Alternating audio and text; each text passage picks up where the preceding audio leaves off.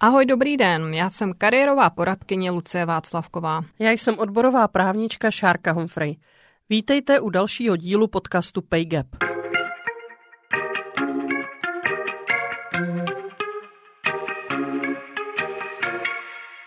Na pracovním trhu jsme si všichni rovni, ale někteří jsou si přece jen rovnější. Pokud jste žena, můžete mít někdy pocit, že taháte za kratší konec provazu. Co to vlastně znamená být ženou v práci a co můžeme dělat pro to, aby se nám v pracovním životě lépe dařilo?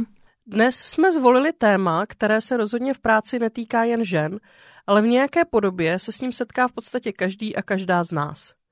Tímto tématem je šikana na pracovišti a její různé formy a projevy. V rámci epizody budeme vycházet hodně z praktických zkušeností a případů z našeho života i ze života lidí kolem nás. Ale chybět pochopitelně nebude ani teoretické vymezení a právní charakteristika tohoto jevu. Když jsme se Šárkou začali mluvit o tomto tématu, nejdřív jsem si myslela, že se mě to netýká, že se mě nic tak závažného v práci nestalo. Potom jsem si ale vzpomněla, jak mi bylo 20 a můj šéf mě neustále oblažoval svými sexuálními historkami, dával mi eh, nechutné návrhy a došlo mi, že i tohle je jedna z forem šikany. Šikana ovšem nemusí mít podobu sexuálního obtěžování a také vždycky nemusí směřovat od nadřízeného. Já jsem si vybavila zkušenost zkušenost s jedním týmem, ve kterém jsem nějakou dobu působila a který mě zkrátka nepřijal mezi sebe. Každodenními formami mikroagrese mi dávali najevo, že mezi ně nepatřím, že tam nemám co dělat a že se mnou nechtějí mít nic společného.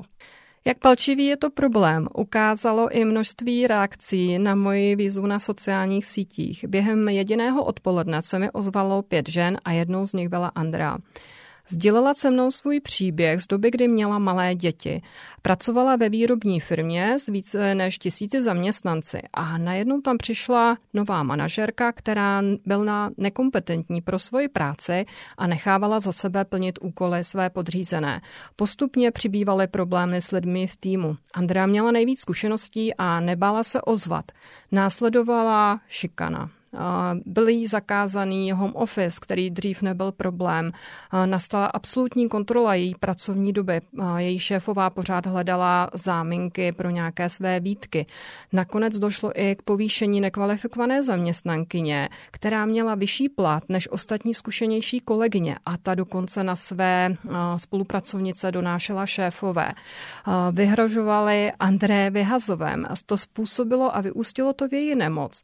A strávila několik několik měsíců na neschopence a i během tohoto období neměla klid, protože byla podrobena neustálým kontrolám ze strany zaměstnavatele.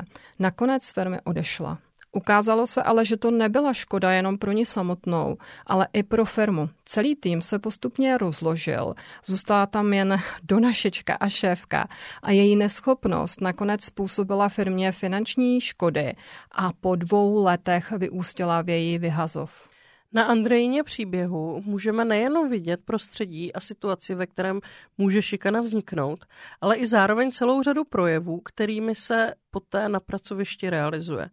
Včetně stupňující se tendence a způsobu, jakým takové chování otráví celý kolektiv. A co je neméně důležité, je i ta skutečnost, že šikana nemá dopad jenom na toho šikanovaného, případně na jeho nejbližší okolí, ale často i pro celého zaměstnavatele. To je jeden z důvodů, proč bychom se vlastně šikanou měli zabývat nejenom na té individuální úrovni. Podívejme se ale i na to, co nám říkají data. 40% zaměstnanců podle průzkumu Job Index společnosti LMC pocítilo v zaměstnání ponížení a nedůstojnost. 25% zaměstnanců uvedlo, že s nimi bylo alespoň jednou jednáno jako s méně ceným. 23% zaměstnanců zažilo ponížení kvůli zákazům. A 19% zaměstnanců se setkalo se šikanou. Česko, Finsko a Rakousko v EU vedou žebříčky šikany na pracovišti. Dobré vztahy ve firmě a přímý nadřízený jsou velmi důležité pro motivaci a spokojenost lidí v práci. A když to nefunguje, tak to může vyústit nejen ve frustraci a demotivaci lidí, ale dokonce v jejich odchod. A nejen to, podle Německého úřadu pracovního lékařství až 20 sebevražd je motivováno šikanou.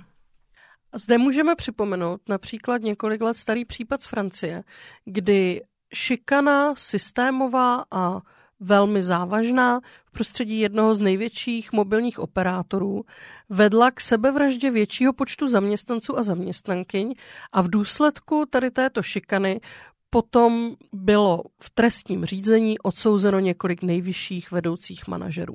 V oblasti šikany se můžeme setkat s celou řadou mýtů, že neexistuje, že se objevila z ničeho nic, že za šikanu může jen agresor, že si zavinila jenom oběť sama, že mně se to stát nemůže, že mě můj nadřízený zachrání, nebo že mě v tom moji kolegové nenechají.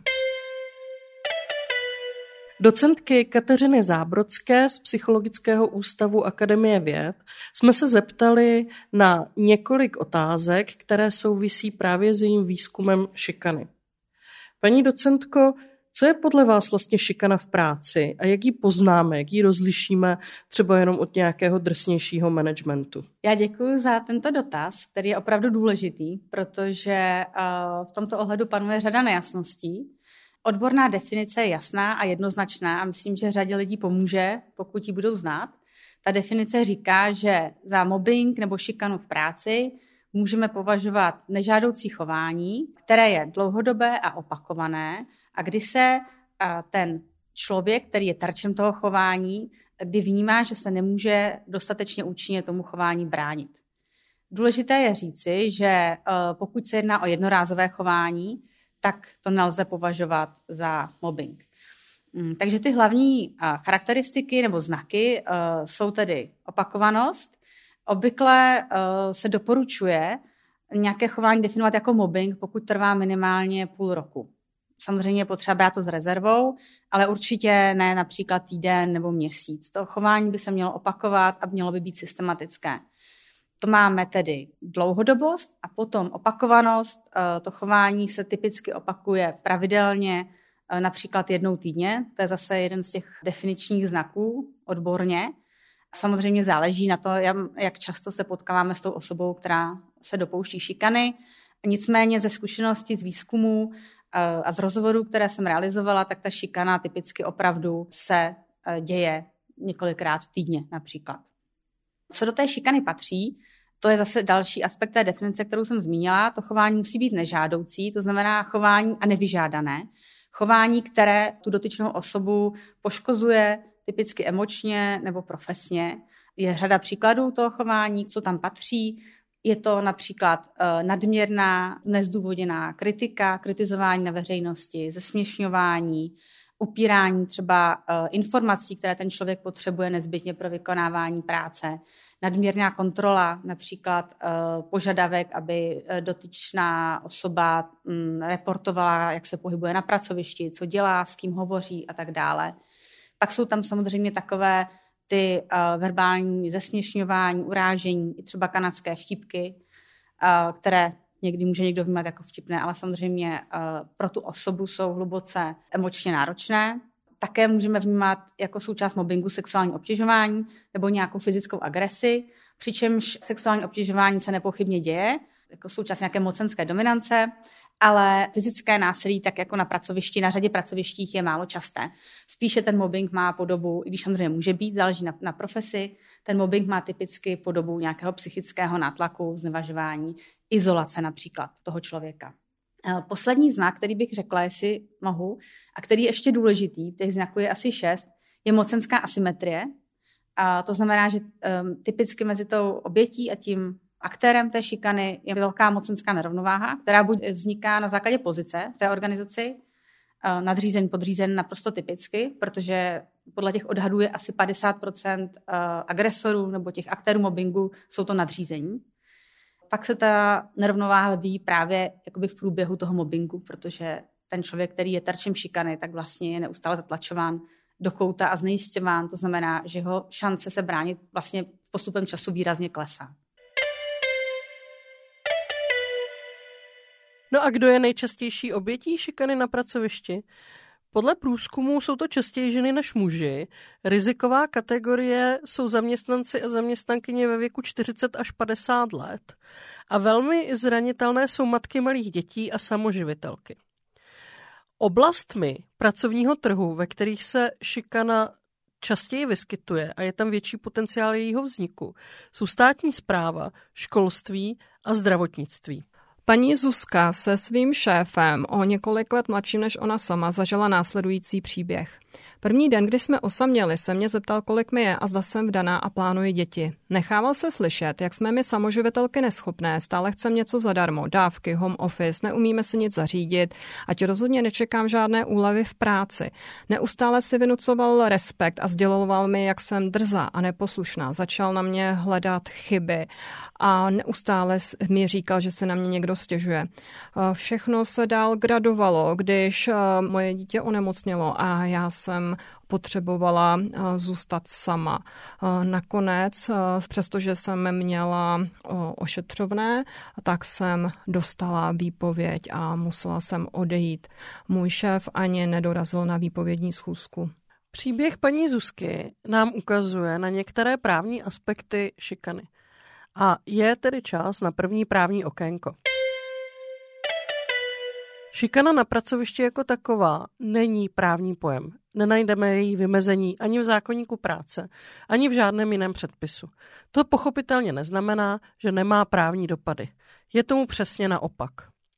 Skutky, kterými se šikana projevuje a realizuje a o kterých si i dále budeme ještě povídat, totiž můžou často vykazovat porušení několika právních předpisů. Může jít o čistě soukromoprávní záležitosti typu pomluv, poškození dobrého jména. Může jít i o porušení zákonníku práce a dalších částí pracovně právní úpravy, například pokud se šikana realizuje prostřednictvím odměňování. Často může jít i o porušení zákazu diskriminace a nedodržení povinnosti rovného zacházení, což je konec konců právě případ paní Zuzky. A výjimkou není ani šikana, která vykazuje znaky přestupku nebo dokonce i trestního činu. Skutečnost, že se šikana realizuje na pracovišti, má zásadní dopady pro odpovědnost a povinnosti zaměstnavatele. Jedním z mýtů nebo omylů, se kterými se setkávám ve své praxi, je pocit, že šikana je pouze záležitostí šikanujícího a šikanovaného. Není tomu tak ani v té právní rovině a ani v té rovině neprávní. Z hlediska zákonníku práce je tady totiž právě stěžení povinnost zaměstnavatele zajistit rovné zacházení, zároveň povinnost zajistit bezpečné a zdraví neohrožující pracovní prostředí, vytvářet podmínky pro vhodný výkon práce a celá řada dalších obdobných povinností. Pokud je zaměstnavatel nesplní, například tím, že nebude řešit případ šikany typicky ve formě bossingu, tedy šikany, kterou vykonává nadřízený vůči podřízenému, může se dostat do situace, kdy bude jednak poškozené zaměstnankyni či zaměstnanci odpovídat za škodu, která mu takovým šikanózním jednáním vznikla. A tady bych zmínila, že častým podkladem pro soudní spory v této oblasti jsou například psychiatrické diagnózy a zároveň se může vystavit i riziku postihu ze strany inspekce práce, případně některého jiného orgánu. Z mé praxe mohu říci, že si zaměstnavatelé často tyto konsekvence neuvědomují. A o to je pak nižší jejich motivace se vůbec tímto tématem zabývat a případy řešit, nebo dokonce i přijímat preventivní opatření. Proč zaměstnavatele tuto situaci řešit nechtějí? A těch důvodů je celá řada. Ehm, někdy jsem se setkala s argumenty během nějakých známých mediálních kauz, že eh, nechceme přijít o toho kvalitního odborníka a profesionála, který má za sebou eh, řadu kvalitní práce. Někdy je tam snaha celý problém bagatelizovat a smést pod koberec proto, aby třeba nebyla poškozeno dobré jméno firmy. Kdo toho pachatele hájí? Průzkum společnosti Filantia ukázal, že zhruba v pětině případů je to jeho nadřízený, někdy to jsou i kolegové, někdy dokonce kolegové oběti a v nějakých méně případech i HR. Co obvykle ten zaměstnavatel dělá? Zase podle zmiňovaného průzkumu až ve 43% nedělá vůbec nic a pouze zhruba ve 28% problém začíná řešit. A ve 12% um, doporučuje uh, zaměstnanci, který je obětí šikany, odejít. Je tady například taková událost, uh, kterou s námi zase sdílela jedna žena ze státní zprávy z ministerstva, kdy šikanující uh, byla vedoucí oddělení, dávala často úkoly na konci pracovní doby, že ta zaměstnankyně nestíhala včas vezvednout své dítě ze školky, což pro ní jako pro samoživitelku bylo úplně zničující a musela dát výpověď. A nakonec vlastně byla převedena na jiný odbor, zatímco ta šikanátorka povýšila na ředitelku. Kateřiny Zábrodské jsme se potom zeptali, v jaké atmosféře a prostředí se šikaně na pracovišti vlastně daří? Určitě se dá říci, eh, že jsou pracovní prostředí, kde je mnohem větší riziko, že se člověk setká se šikanou. Těch faktorů je řada celá, ale já tady asi zdůrazním ty hlavní. Jedno je vlastně organizační kultura, to znamená nějaké zvyklosti, vztahy v té práci. Typicky mobbing, šikana vzniká v hodně soutěživé atmosféře, kde lidé vlastně jsou tak nějak jako uh, motivováni k tomu, aby spolu soutěžili, aby nespolupracovali, aby se vyvyšovali jeden na druhého, taková hodně výkonová orientace. Nemusí samozřejmě tam, kde je výkon, nemusí to samozřejmě být propojené s takovouhle nezdravou soutěživostí, ale může. A s tím je typicky propojené to, jaký je nadřízený, jaký je šéf, šéfka toho pracoviště. Ve výzkumu, který jsem dělala, tak jsem uh, identifikovala nebo našla řadu pracovišť, kde byl nadřízený, kde byla šikana a ten nadřízený vlastně využíval té svojí pozice pro to, aby třeba si přivlastňoval práci těch lidí, kteří pracovali pod ním a aby se vlastně snažil zabránit vztahům v rámci toho pracoviště. Například to může být třeba situace, kdy ten nadřízený chce, aby mu podřízení vždycky jeho zaměstnanci a zaměstnankyně, aby vždycky mu uh, sdělovali, co se na pracovišti říká, co kdo dělá, když vydá nějaké nové doporučení, jak o tom lidé třeba někde v kuchyňce hovoří a tak dále. Takže vlastně takové sledování. Takže tohle je jeden z těch uh, typů pracovišť, kde máme takového takzvaně toxického lídra, který je velice mocenský a který vlastně odmítá naslouchat těm druhým těm lidem a případnému nesouhlasu. Pak jsou to pracoviště, které jsou taky mocenské, ale třeba trochu jinak. Uh, pracoviště, kde je nějaká skupinka lidí, která vnímá, že to pracoviště tak nějak jako vlastní. Úzce propojená skupinka, která vlastně nechce, aby se v tom pracovišti něco měnilo. A pokud tam přijde někdo, kdo uh, chce třeba věci měnit a třeba je chce dělat i lépe, tak tahle skupinka se může cítit ohrožená a může se snažit toho člověka uh, dostat ven právě třeba formou mobbingu. Takže to jsou, řekla bych, asi takové dva typy pracoviště. Formy šikany jsou rozmanité, jejich pachateli a obětmi jsou různí lidé. Nicméně jedna věc je společná. Je to potřeba šikanujícího prosadit moc a následně vyvolat a zvýšit pocit závislosti až bezmocnost oběti a tím posílit svoje sebevědomí. Eh, často se tam setkáme se strachem z konkurence, eh, s, nějakým, ehm, s nějakými tendencemi k negativnímu přístupu k lidem. Jsou tam velmi často nevyřešené nějaké vnitřní konflikty, dlouhodobá frustrace nebo stres, agresivní jednání a nebo také motiv pomsty. Pokud se šikana odehrává v práci, přináší to značné důsledky a povinnosti i pro samotného zaměstnavatele. A to ideálně už v době, kdy k žádné šikaně ještě nedochází.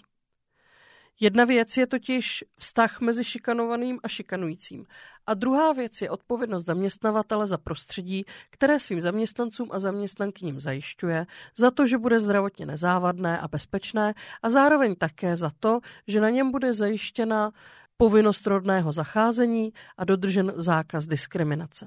Přestože se tady zaměstnavatelé vystavují riziku jak veřejnoprávního postihu za to, že nedodrželi tyto obecné povinnosti, tak případné náhradě škody, která obětem šikany z tohoto jednání vzniká. Zaměstnavatelé se často tomuto tématu ale věnovat nechtějí. Můžeme se setkávat s jeho bagatelizací, případně právě s tvrzením, že jde jenom o záležitost mezi těmi dvěma lidmi. Zároveň ale znám vstupují do hry i další faktory, které můžou zvyšovat důležitost a posilovat pozici toho agresora v té dané firmě.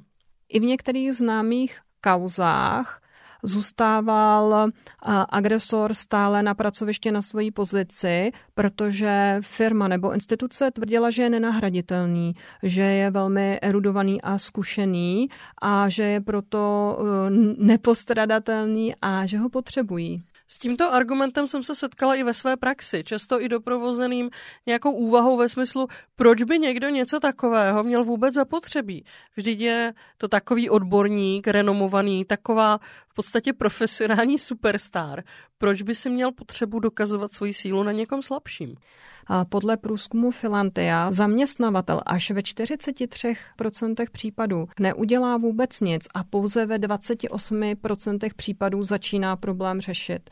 A jedním z řešení bývá například to, že doporučuje e, oběti, aby odešla mírnější variantě může dojít k jakému si rozesazení. Někdy k řešení šikany stačí to, že oběť a šikanující nebudou v nějakém blízkém vztahu, může dojít třeba k přesunu z jednoho útvaru na druhý nebo k nějaké jiné formě vnitřní reorganizace a někdy i takové řešení postačí. Nemusí to být však pravidlem. Než se ale dostaneme k samotnému řešení této situace, zastavila bych se ještě u něčeho, Lucie, co ty si zmínila, a to jsou ty medializované kauzy. Nejde jenom o ty medializované kauzy jako takové. Je asi dobré mít na paměti, že tady existují pracoviště, která mají takový charakter a takovou povahu, že to, co se na ní v úvozovkách děje, má poměrně velké dopady i na atmosféru ve větší části společnosti. Není tedy překvapivé, že i příklady šikany, obtěžování a dalších negativních jevů na takových pracovištích potom plní přední stránky novin. Zmínit můžeme například vysoké školy, redakce velkých médií, nebo podobné instituce. Mě vždycky na těchto případech zarazilo, že jsem slýchala větu, je to veřejné tajemství, všichni o tom věděli. Znám někoho, komu se to stalo, znám um, um, studenta, studentku, vyučující, uh, kteří se s tímto setkali a kteří třeba ze školy odešli. A v tom já vidím velký společenský problém, že my tím přicházíme o talenty, přicházíme tím o potenciál lidí, kteří třeba nedostudují nebo eh, dokonce se zastaví úplně jejich kariéra a není úplně neobvyklé, že to na nich zanechává stopy na jejich duševním zdraví, se kterými se pak musí vypořádávat třeba i celý život. Mezi negativní důsledky šikany na pracovišti patří i odchody často velmi talentovaných, schopných lidí, nebo minimálně lidí s nějakou jako jinou perspektivou, než řekněme té silnější části takového týmu. Eh, což potom samozřejmě může mít dopad jak na ekonomické výsledky daného zaměstnavatele, ale v případě vysokých škol i na budoucnost celého akademického oboru a v případě například médií i na způsob, jakým daná redakce či její část bude nadále pracovat, včetně toho, jaký obsah bude i nadále produkovat. Jedná se tedy o instituce, které mají opravdu jako větší vliv na, řekněme, atmosféru a vnímání některého problému, než jaký je rozsah jenom toho konkrétního pracovního týmu, ve kterém se toxické vztahy vyskytují. A pak se to opět zase vracíme k otázce, proč máme tak málo žen v některých oborech, v některých pozicích a v některých institucích. Šikana a nevhodné chování a vztahy na pracoviště jsou jedním z důvodů. Byly tady diskutované jak kauzy z médií, tak jsem se vlastně vzpomněla na to, že eh, před dvěma, třema lety tady byly diskutované i kauzy z některých politických stran a právě to může být jedním z důvodů, proč se ženy rozhodnou, že to podstupovat nechtějí a zamíří raději někam jinam. Pokud si to v tuto chvíli schrneme, to, co už o šikaně zatím víme, tak eh, můžeme říct následující. Vyskytuje se mnohem častěji, než bychom si chtěli připustit. A téměř každá či každý z nás se s ním v nějaké podobě setkal. Zaměstnavatelé, kteří zde mají silné pravomoce a zároveň zodpovědnost, nejsou vždy těmi úplně prvními, kteří by se chtěli v dané věci angažovat.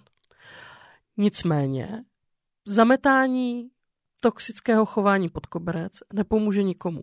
Ani zaměstnancům, ani zaměstnavateli a v širším smyslu ani zbytku společnosti.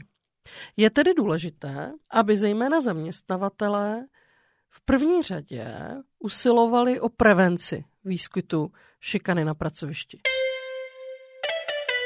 A o inspiraci nějakým vhodným preventivním opatřením, které by zaměstnavatelé mohli na svých pracovištích zavést právě pro předcházení šikany, jsme se opět zeptali docentky Kateřiny Zábrodské. Takže z hlediska těch opatření, tak těch uh, existuje celá řada. My je můžeme rozdělit na, na jedné straně preventivní opatření, to znamená ty, které může ten zaměstnavatel udělat dopředu, aby vůbec uh, nevznikla šikana nebo nějaká jiná, jiná forma toxického chování. Tady je samozřejmě jedno z klíčových, eh, jedna z klíčových věcí je dělat školení o tom, co je to mobbing a jak ho poznat. Což může vypadat jako banalita, ale není, protože pro naprostou většinu těch obětí, tak jedna z těch hlavních problémů při té obraně je to, že velice dlouho trvá, než si člověk uvědomí, že, že je terčem toho chování. Takže aby uh, vlastně pravidelně probíhaly školení, které ukáží různé příklady definice mobbingu a tak dále, jak jsme o tom tady dnes hovořili. A když už potom k tomu mobbingu dojde, tak tam je klíčových několik věcí. Existují takzvaná antimobbingová opatření. To, co je úplně klíčové, je stanovit kontaktní osobu na tom pracovišti, ideálně osobu, která je nějakým způsobem nezávislá, takže třeba v prostředí univerzity, což je moje téma, to může být uh, kancelář ombudsmana nebo ombudsmanky, tedy osoba, o které všichni ty zaměstnanci a zaměstnankyně vědí, že se na ní můžou obrátit. Tady je samozřejmě naprosto klíčové, aby ta osoba byla důvěryhodná. Tady může být kamen úrazu, takže ten zaměstnatel by si měl opravdu ověřit, že ti lidé budou důvěřovat tady té osobě. A druhá věc, eh, kromě toho, je nastavit nějaký systém na podávání buď stížností, anonymní systém, anebo obecně vlastně nějaký komunikační kanál pro otevřenou komunikaci, aby mohli lidé na tom pracovišti sdělovat, pokud se jim děje něco špatného, pokud se necítí dobře, nebo pokud jsou tarčem nějakého neetického chování. Zase to je věc, která uh, není zase úplně tak častá. Samozřejmě, pokud na tom pracovišti je třeba mobbing, tak ty aktéři nebo i třeba ty nadřízení, tak jsou naopak velice motivováni utlumit tu komunikaci a zabránit tomu, aby se o tom hovořilo. Ta komunikace na ní to vlastně stojí, to znamená dá tu možnost vyjádřit se anonymně, bez nějakého, aby prostě ty lidé věděli, že jim nehrozí žádný postih za to, že se vyjádří. Takže na to se dá vytvořit třeba nějaká online anonymní aplikace. Pokud na tom pracovišti je nějaký osvícen vedoucí, tak může například realizovat nějaká pravidelná setkání eh, s těmi lidmi, kteří tam pracují, kde se bude o těch věcech otevřeně hovořit a kde budou vyzváni, prostě budou mít příležitost se vyjádřit.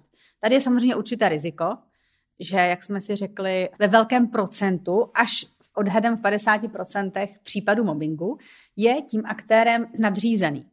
To znamená, že samozřejmě se může stát, že eh, na pracovišti jsou takováto pravidelná setkání, ovšem eh, ten, kdo je eh, řídí jako vedoucí, tak je například ten aktér mobbingu a pak nemůžeme čekat, že to bude fungovat. Takže je dobré si toho být vědomí, protože někdy mám pocit, že ty vedoucí pracovníci jsou vnímáni jako ti, kteří to mají zařídit, ty opatření, ale vlastně už tam možná chybí uvědomění, že toho mohou být zapojeni. Takže, abych to schrnula, klíčová je kontaktní osoba, systém podávání stížností a nějaké otevřené komunikace. S tím souvisí třetí bod, etický kodex, který řada pracovišť má, ale je dobré podívat se, jestli je dostatečně detailní. To znamená, jestli je tam například jako jedna z těch forem toho neetického chování popsán mobbing. Často tam je třeba sexuální obtěžování, ale mobbing může chybět. Je definován a součástí toho etického kodexu je právě návod nebo takový manuál, pro ty zaměstnance, na koho se přesně mají obrátit, co mohou očekávat, ujištění důvěrnosti těch informací a tak dále.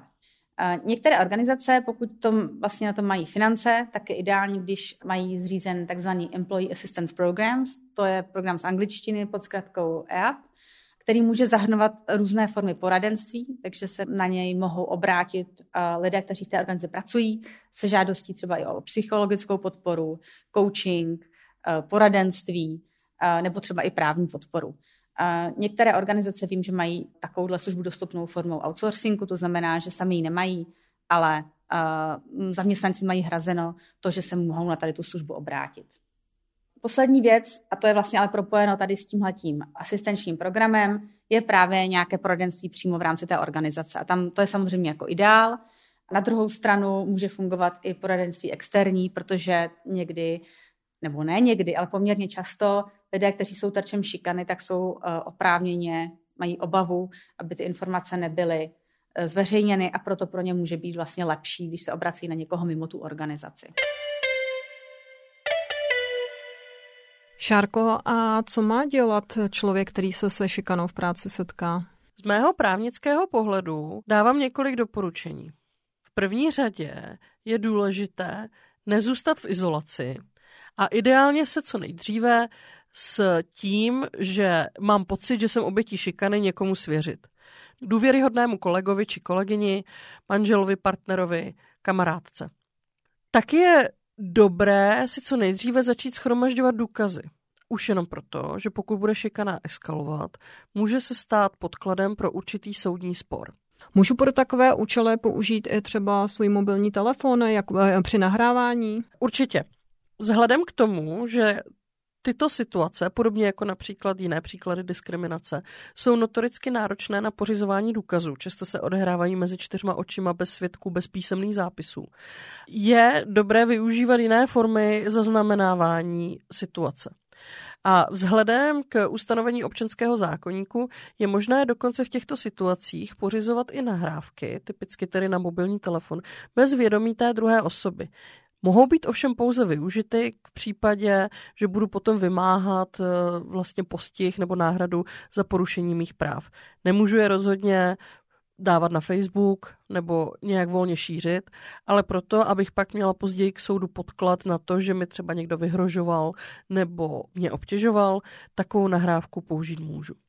Obecněji bych doporučila zejména eliminovat setkávání se se šikanujícím mezi čtyřma očima snažit se veškerou komunikaci převést alespoň do e-mailu nebo do písemné podoby, nebo se setkávat eh, v kancelářích, kde je více lidí, nebo eh, jinde se svědky. Čím více důkazů budu mít k dispozici, tím silnější potom bude moje pozice ve chvíli, kdy budu usilovat o nápravu, případně náhradu vzniklé škody. A na koho se obrátit o pomoc, ať už uvnitř organizace nebo venku?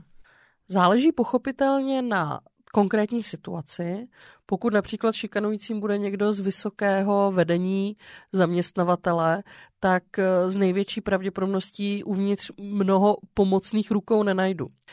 Začít by ale úsilí o nápravu mělo právě uvnitř firmy. Můžu se obrátit na personální útvar, můžu se obrátit na samotného zaměstnavatele. Řada zaměstnavatelů navíc teď zřizuje různé ombudsmany a podobné e, pozice pro lidi, kteří by se měli věnovat právě těm vztahům na pracovišti. Tam, kde působí odborová organizace, mohu se rozhodně obrátit na ní, včetně toho, že často budu moci využít i právní pomoci. Pokud uvnitř zaměstnavatele žádnou pomoc nenajdu. Můžu se v případě podezření na diskriminaci, což je časté, při případech šikany, i když ne výlučné, ale časté, můžu se obrátit na kancelář veřejného ochránce práv. Stejně tak se v případě, že dojde k porušení pracovně právní a související úpravy, můžu obrátit i na státní úřad inspekce práce. Tyto dvě organizace sice mou situaci nevyřeší, ale mohu ji zanalizovat a případně uložit i zaměstnavateli, ať už pokutu nebo nějak doporučit nějaká opatření k nápravě a zároveň jejich výsledky potom pro mě můžou sloužit i jako dobrý podklad v případném soudním řízení. Soud je totiž tou poslední instancí. Pokud nepomůže nic jiného a zejména pokud mi vznikne vyšší škoda a typicky pokud bude poškozeno moje zdraví, ať už fyzické nebo duševní, můžu se obrátit na soud. Naše příběhy, které jsme tu zmínili, vlastně všechny skončily odchodem oběti šikany. Jaká je tvoje zkušenost, Šárko? Eh, zažila si případy, kdy se to opravdu podařilo eh, vyřešit tak, že ten poškozený mohl zůstat a ty vztahy se narovnaly? Když budu upřímná, takových případů jsem mnoho nezažila. většinou to řešení opravdu bývá v přerušení toho vztahu mezi šikanujícím a šikanovaným. Jak už jsem zmínila, někdy k tomu postačí nějaká vnitřní reorganizace a to je ještě ta lepší varianta. Ale někdy to no možné není a pak jeden z těch lidí musí odejít. Já bych možná ráda apelovala na všechny, kteří by se v takové situaci vyskytli, že odejít z práce, i když nám to může připadat nefér, není jako žádná prohra. Je to jednání, které může mít opravdu potenciálně velmi závažné následky pro naše psychické zdraví, pro naši ekonomickou situaci. A než se nechat zničit, to je možná lepší podívat se někde jinde. Ale ať nekončíme takto negativně. Tím, že se o šikaně více mluví, je ten jev poněkud známější, budeme moci snad doufat, že se nám v budoucnu bude dařit ty případy odhalovat dříve, ideálně jim i předcházet a zároveň řešit v situaci, která ještě není takzvaně na nože. K tomu by nám mohlo pomoci i desatero proti šikaně, jak ho formuloval výzkumný ústav bezpečnosti práce. Nečekej na to, až se ti taková situace stane. Nevěř tomu, že tobě se to nemůže stát. Nebuď hostejný k oběti šikany. Nebuď na to sám. Nepasuj se dobrovolně do role oběti a nevytvářej svým přístupem automobbingovou smyčku. Nespolehej se na to, že problém za tebe vyřeší nadřízení. Nehledej v utrpení smysl a neboj se odejít. Nehledej šikanu tam, kde se po tobě chce plnění pracovních povinností. Nemlč o tom, co se ti děje a co se ti nelíbí. Nechtěj měnit osobnost predátora, změň svůj postoj k němu, k jeho chování k sobě.